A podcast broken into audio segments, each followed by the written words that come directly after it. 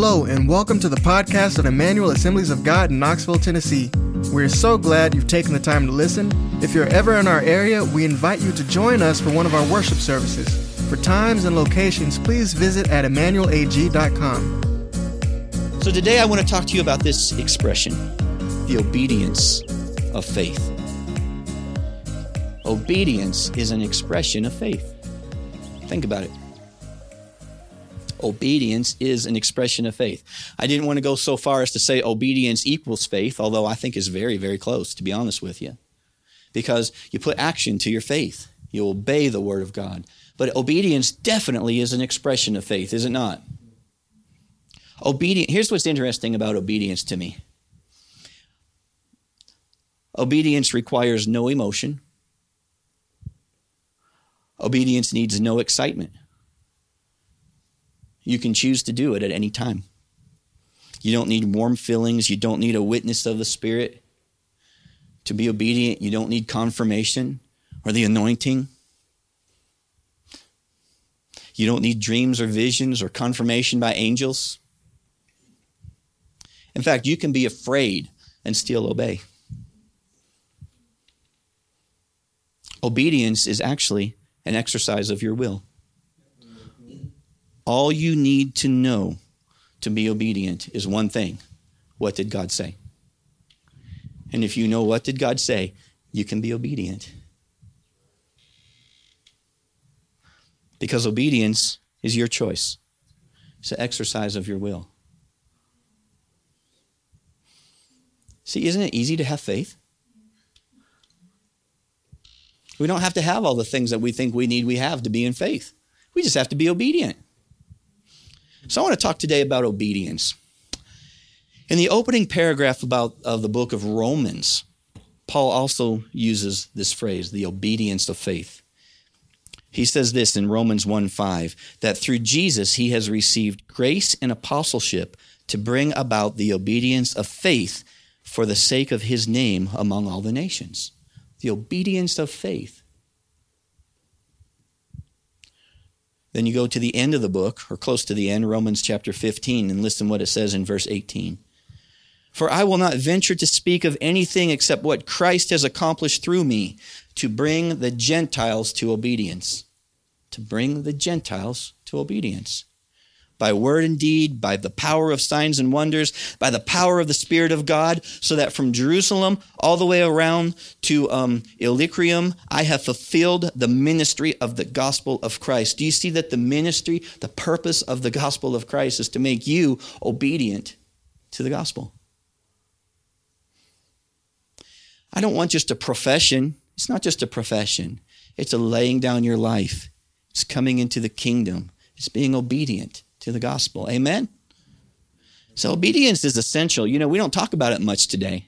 I don't hear many preachers on YouTube talking about obedience. But they knew about it years ago. Tell me if you've ever heard this. Trust and obey, for there's no other way to be happy in Jesus but to trust and obey. That come from that came from uh, was inspired in one of D.L. Moody's meetings back in the uh, let's see 1886 so when they when they started writing that song trust and obey. Normal christianity back then trust and obey. What you going to do? I'm going to trust and i'm going to obey.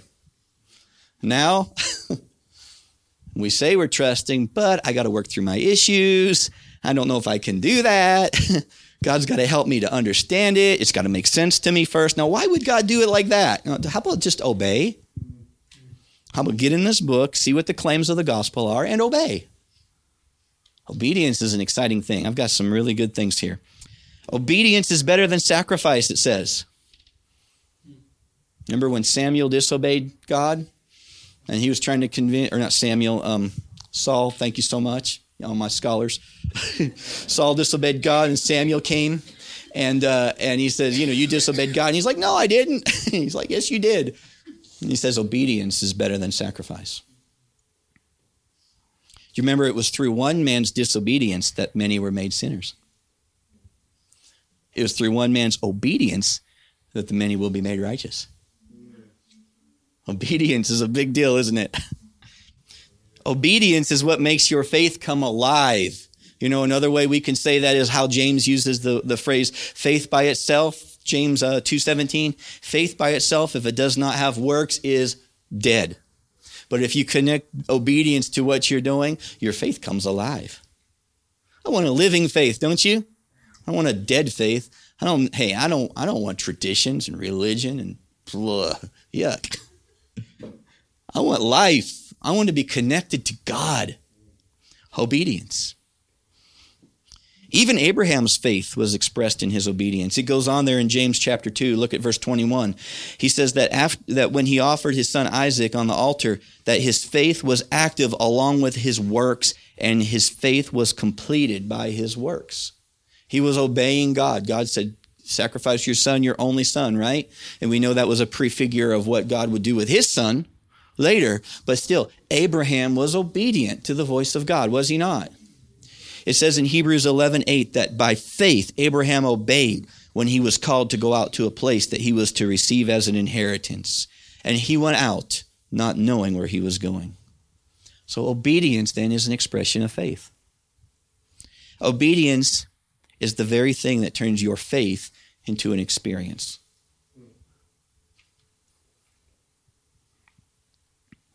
I want to experience God, don't you? I don't want a creed without an experience. I don't want promises without the power.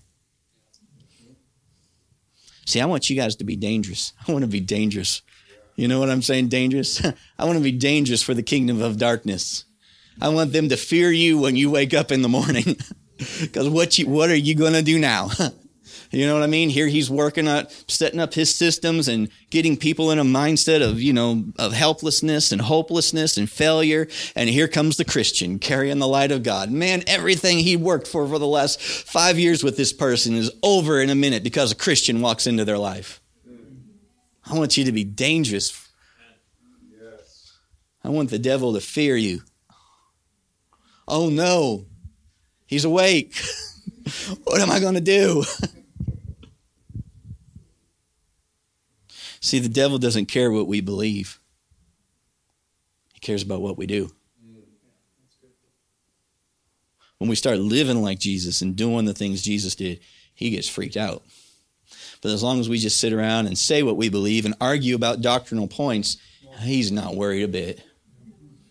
Not even a little bit. See, God has spoken, and there is a promise of entering into his life. The book of Hebrews uses this phrase entering into his rest. And as an example, it talks about those Israelites in the wilderness who could not enter the promised land because of disobedience. They did not obey the voice of God. Look at Hebrews 4, chapter, uh, chapter 4, verse 1, 1 and 2, actually. Therefore, while the promise of entering his rest still stands, let us fear lest any of you should seem to have failed to reach it. For the good news came to us just as to them, but the message they heard did not benefit them, because they were not united by faith with those who listened. We talked about this Wednesday. We had a good service Wednesday, didn't we? For those who were here, it was uh, it was fun. We were talking about faith, and uh, yeah, we were ready to run around the room. I think we, we, we held it together. I'm a pretty calm person, but it was good. it was it was good. We looked at this verse. It's interesting. You know, faith comes by hearing, and hearing by the word of God. And uh, here the word is preached to them, but it did them no good. Is it possible to hear the word and it not benefit you at all? That's a scary thought, isn't it? Because we think that we can put on the tapes and put on the word and hear the have the Bible playing over and over that I'm hearing the word that it's doing something. But if my heart is not connected with faith, I'm just listening to somebody read a book. This is living, but it needs to be planted in your heart to becoming alive. Listen to what the King James says. It says that the word preached did not profit them, not being mixed with faith in those who heard it the word preached did not profit them. The Amplified says that the message they heard did not benefit them because it was not united with faith in God by those who heard. The Amplified kind of makes it sound like you need faith in God to hear his word and to do any good in you. Amen? The CEV says that they failed to believe what they heard, and the message didn't do them any good. Hearing is not enough, is it? You've got to believe. You've got to be connected with trust in the one you're hearing. And finally, the NIV says that the message they heard was of no value to them because they did not share in the faith of those who obeyed. See, Joshua and Caleb were faithful. They obeyed. If you remember the story from Numbers, they're the ones who said, No, let's go. Surely, yeah, they're big, they're strong, the cities are fortified. But if God delights in us, he said, they said, He will give us the land. But those, those who died in the wilderness, they did not share in that kind of faith. And so, even though they heard the same command, they doubted, they disobeyed. So, no matter how you read it, the final result is that they did not obey God and they were unable to enter because of unbelief. See, God has spoken and He is speaking. But if we do not enter into a life of trust and obey, it won't do us any good either. That's why the Bible, Hebrews, gives us the warnings. Let's pay much closer attention to what we've heard so that we don't drift away from it, that we don't let it slide by us, that we don't let it slip away. Let's pay attention to these things. Have you guys ever heard the phrase the willing suspension of disbelief? The willing suspension of disbelief. I always thought that that was attributed to Walt Disney, but I, I looked it up, and it was actually um, the uh, poet and philosopher Samuel Coleridge, who's the one who who came up with the concept. Um, the suspension of ba- disbelief basically means that when you know in his time it would have been a poem or a um, a, a, theater, you know, reading literature or going to a theater. Um, today they have the philosophy behind um, film, you know, movies. But when you go into that theater, uh, it basically means that when you read the story or go to a play or a movie, you intentionally avoid critical thinking on purpose so that you can accept, accept the story, no matter how impossible it is. You throw human interest in the story, you'll believe almost anything just to see how that story works out for the moment. Just it's a willing suspension of disbelief. That's why when you go in there, you can ignore everything you know about physics and believe that a man wearing a metal suit can fly and shoot energy bursts out of his hands. You really suspend your disbelief, and for that hour and a half or two hours, whatever it is, you believe that so that you can enjoy the storyline, right? That's why um, you believe that humans could travel in spaceships at warp speed to other galaxies and interact with other life forms. You, you accept that reality for the sake of the movie, right? Or you can uh, believe that fish can talk to one another and find their son, Nemo. You believe that fairies are real. You believe that Narnia and Never Never Land are real parallel worlds. you, you accept, you believe that Chuck Norris can single handedly defeat an entire army with his roundhouse kick. I know that's true. That's, that's Yeah, absolutely. I, it was on the movies. I know it was real. I know I could do that if I could just train like Chuck Norris. Back in the day, they used to have those. Uh, he used to um, sell those Chuck Norris kicking jeans you could stretch, and you know, that's the problem. If you had the kicking jeans, I'm sure he was wearing those in the movie.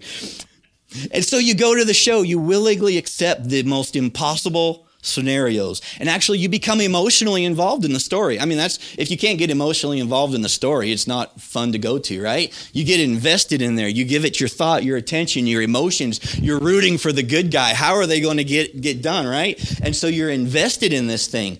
And then, what happens? You walk out of the theater, you walk back into reality where people don't fly, where Chuck Norris really can't save the day and you walk back into your, your reality. And those things that you saw in there don't work in the real world that you live in. It's the willing suspension of disbelief. And you know, I think sometimes we come to church. This is ouch, this is going to hurt. you come to church. Here, nothing is impossible. We talk about the past, past moves of God, Wigglesworth and Azusa Street, and growing out limbs and all these things. And we talk about what God's going to do in the future, how revival is going to come, and, and all of this. We, we look at Jesus, the Superman. He can heal sickness with his words. He can walk on water. He can glow with the glory of God. He can even make himself invisible and walk right through the crowd that's trying to drive him off the cliff. It is awesome. And then we talk about being clothed with power on high. Clothed with power, like Iron Man puts on a suit. You know what I'm saying? And we can go out and do the same things Jesus did. And then we pray, we dismiss, we say amen, and we go out into the regular world where we don't see that stuff happening. I don't want to live in that world. That's the devil's world. That's not reality. This is reality. You know, I live in the world, but I don't want that world to live in me. Right? You know, you, you come here, you pray, then you need to go over there and you say, well, how can I work this situation out on my own? How's it really going to pray? What about, I'm sorry, what about the prayer? What about the miracle? What about what we believe about the kingdom of God? Faith is not a willing suspension of disbelief. We're not just trying to have a good show, amen? We're talking about reality. This is meant to be lived out here and out there. The glory of God follows you. You know, I'm a citizen of heaven. Amen. Right now, I'm a citizen of heaven. In here, out there, wherever, I am a citizen of heaven. I'm not a citizen of the devil's world. I'm a citizen of heaven. Right now, in this present time, in this messed up world, I am a part of the coming new creation. The new creation where God comes, where His will is done. Thy will be done on earth as it is in heaven. I'm a part of that new creation right now in this present time. The kingdom goes where you go. The glory of God goes where you go. Amen? Goodness and mercy pursue me, and blessings overtake me. And that is real life. I'm not going to succumb to this uh, kill, steal, and destroy world that the devil created. You know, people get sick, they'll say terminal, no hope. There's no such thing as no hope. Nothing is impossible. We sing it, it's true. I believe it. Do you believe it? Amen. Nothing is impossible. There's no such thing about as terminal or hopeless in the kingdom of God. Amen. No such thing. I don't want to live in the world of depression, fear, and hopelessness. I'm not going to live in that world. I'm going to experience all that God has for me. I'm going to be that place where heaven invades earth. You be that place where heaven invades earth. And the key to opening yourself up to this world is obedience.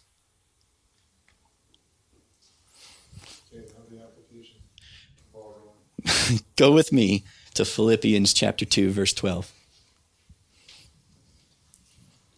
Therefore, my beloved, as you have always obeyed, so now, not only in my presence, but much more in my absence. See what he says? As you have always obeyed, not, uh, not only in my presence, but much more in my absence. Then there's this word work out your own salvation with fear and trembling. The goal here is not to work for your salvation. We know salvation is a gift a free gift, faith and grace, right? But now that you've received this, what do you do? You work it out. The best way I've heard this verse described was you work it out into all the areas of your life. It's like kneading the dough to get the yeast spread through all the dough. You take this gift of salvation and you work it out into every area of your life. Work it out into your home life. Right? Take this salvation Work it out into your family. Work it out into your workplace. Work it into your relationships. Work it out. Amen? It's a free gift, but you work it into all the areas of your life. And the way to do that is to be a doer of the word, to be obedient. I want to just give you a couple examples here of how obedience is the um, leads us to experience God, the supernatural. Okay, couple examples. First, we saw already from uh, Abraham in Hebrews 11:8 that by faith Abraham obeyed when he was called to go out to a place that he was to receive as an inheritance, and he went out not knowing where he was going. What happened if Abraham would not have obeyed? See, he went out not knowing where he was going. He didn't say, God, you got to explain it all to me first. If God would have explained it to him, I'm telling you, he, he would not have gone. well, you're going to go out and you're going to get really old and you're going to hang on to this promise and you're going to have, oh yeah, you're going to have a visitation with angels and stuff, but it's only going to be a couple of times in your long, long life. And you're going to have to hang on to those promises. And then you're going to mess up and your wife's going to mess up and you guys are going to come up with a plan and it's going to be wrong. He'd have been like, um, not, sh-. but he went out not knowing. He obeyed God. He followed God. And look who he became the father of a multitude. And more importantly, the father of Israel, the lineage of the Messiah. What an honor. Amen. Obedience took him there. He couldn't conceive it, he couldn't see it, he didn't know, but he obeyed. Amen. Do you remember Jesus at the wedding? Turning the water into wine. They ran out of wine. What, what, what they came to Jesus and they said, Jesus, we're out of wine. He says, uh, Don't bother me. And so, what did his, his mom must have been the, um, what do you call it, who's the wedding planner who coordinates all that, the event coordinator, because she's obviously in charge because this concerned her that they were out of wine. He's like, Jesus, they're out of wine. So he says, uh, you know, don't bother me. And she says to the servants there, just do whatever he tells you. Just do what he tells you. That is the key to a miracle right there. Do what he tells you. Like, why are we filling these up with water? Are they going to wash again or what? Take the water out and give it to the head man. What? What's he want the water for? And the next thing, they have wine. A miracle because of obedience. Obedience will take you farther than you can go with your own imagination. See, you gotta believe, you gotta believe that God is doing something and He's working towards something, and we want to get in His program. We're not trying just to harness Him and make Him work for our own agenda. We're working with Him, and obedience will take us and make us look smarter and be at the right place at the right time. Obedience. Go with me to Ezekiel chapter 37. I'm going to go to the Old Testament. Ezekiel chapter 37. You know the story of those dry bones? Dim bones, dim bones, dim dry bones. Ezekiel 37, verse 1. The hand of the Lord was upon me, and he brought he brought me out in the spirit of the Lord and set me down in the middle of the valley. It was full of bones. Now imagine God taking you out and setting you down in the middle of a valley full of bones. and he led me around among them. And behold, there were very many on the surface of the valley, and behold, they were very dry. And he's looking around at these bones. And the Lord says to him, Son of man, can these bones live?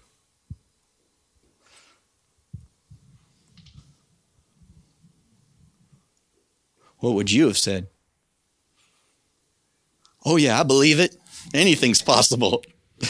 I think, like I heard one preacher say, I think Ezekiel was looking around at these dry bones, these dead bodies everywhere, and thinking, I'm wondering if this is the other prophets that he brought out here who didn't answer the question correctly.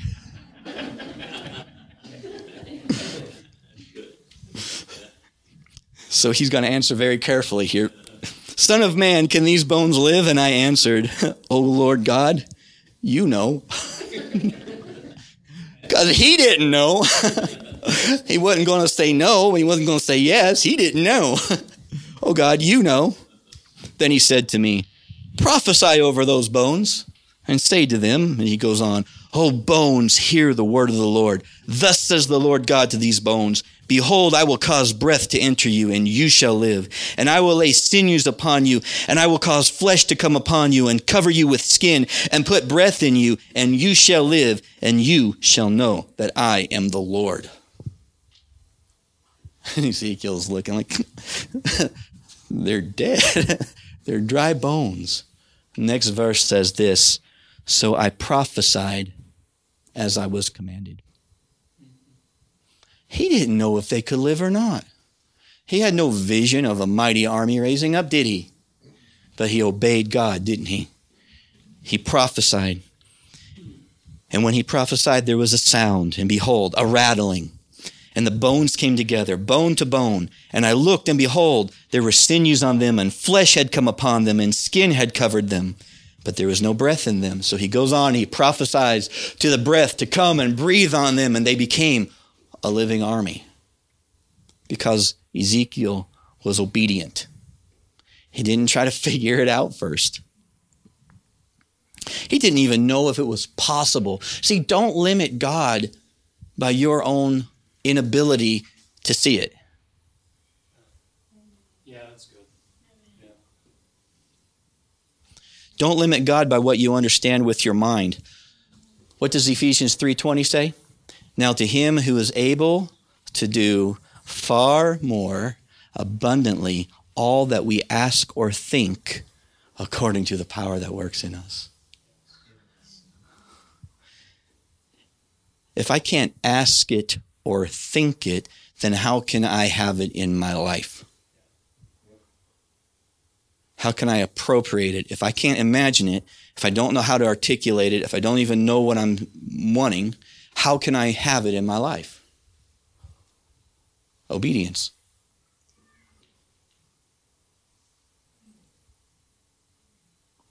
Because if you wait till you can figure it out, you're limited by what you can figure out.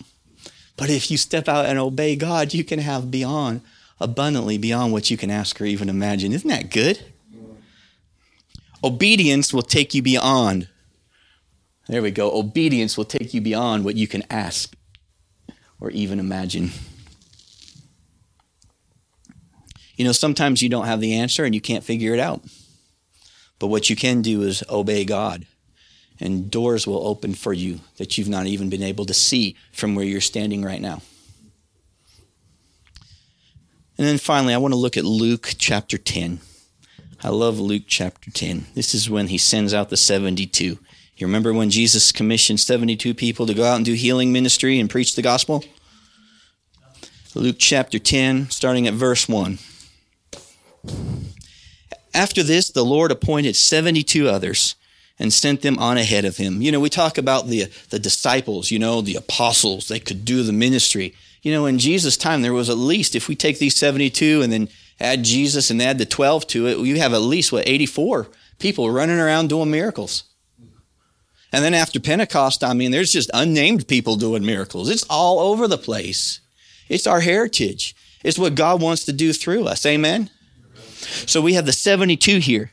And the Lord appointed them. He sent them out ahead of them, two by two, in every town and place where he himself was about to go. And he said to them in verse 2 The harvest is plentiful, but the laborers are few. Therefore, pray earnestly to the Lord of the harvest to send out laborers into his harvest. So he sends them out and he gives them these instructions. Skip down to verse um, 8. He says, Whenever you go into a town and they receive you, eat what is set before you which is why I am not a missionary. I got you, Bree. Heal the sick in it and say to them, The kingdom of God has come near you. So they're told to go out and they're told to heal the sick, right? And preach the gospel. And then you go down to verse 17 when they return. The 72 return with joy, saying, Lord, even the demons are subject to us in your name. Why are they surprised? See, that tells me they went out there, obeyed God, put their hands on a sick person, and they got healed. The demon left them, and they were like, this really does work. Let's go tell Jesus. Lord, even the demons are subject to us. You know, what we think we need to have this faith, this conviction, like, I know I'm going to do it, and we stir ourselves up and, and all that. What we really need is obedience. We need obedience. They went out and obeyed God, and they found out that the demons went in His name. Obedience. So God says, resist the devil. You don't see how in the world you can resist this and this will ever change. How about let's try obeying God and let's stand there and resist and watch God put you over. Amen? He says to speak to the mountain. He says, if you say to the mountain, be removed, don't try to figure out how your words are going to move a mountain. Just speak to the thing. Just obey and let God move it for you. Amen? He says, lay hands on the sick and they'll recover. Don't try to figure out how your hands can, you know, your hands that you work with, that you, you know, fix cars with or wash dishes with or build houses with or type on the computer, just your hands. How can your hands heal the sick? I don't know. But let's just obey God. Let's do what he said. Amen. Amen. Amen. So what I want to do here, just in the last few minutes we have, I want to obey God. I want to obey God. So I'm going to go ahead and just uh, turn off our live stream hmm, so that we can have the freedom. Uh, I know it's going to start talking to me in a second because it always starts. Here we go. All right, turn off live stream. And I just want to know: Does anybody have any need? Anything we can pray with? Anything we can pray for? That we want to just obey God. And if there's a sickness in your body, we just want to gather around you. We want to do what the Word of God says. We want to lay hands on you and expect God to do what He said He would do. If there's a need in your life, we just want to agree in prayer. The Bible says where two or more of you agree, it will be done. And I don't know how it's going to get done, but I want to obey God. Amen. You know what? I don't need to get excited. I don't need to, to jump over the pews and all that stuff to obey God. Obeying God doesn't require a bunch of emotion. Obeying God is an act of my will. And so I want to know is there anything, anything that we can pray with you for? That uh, we can just gather around and uh, we're just going to treat it like a Wednesday night. You stay right where you are, raise your hand, and we're just going to have a few minutes of a prayer meeting. Is that okay? Would that be all right with you guys? We'll just gather around and any need you have, anything you want to take to the Lord, anything you want somebody to agree with you with, just uh, let's go ahead and, and uh, take that time, okay? Okay, Lord, I just thank you for this opportunity. Lord, we are standing here in obedience to you. Lord, we are doing, going to do our part as an act of our will because we believe your word we will go forward into the land. We will not look at the circumstances. We won't say that they're overwhelming, that we have to back down, that, that why did you bring us out here to this impossible situation? No, sir, we will obey your voice because if you brought us to this point, you will take us through. If you told us to do these things, we will step into them. So, Father God, as we take these moments to minister, Lord, we just invite you to do what only you can do as we obey your voice. In Jesus' name.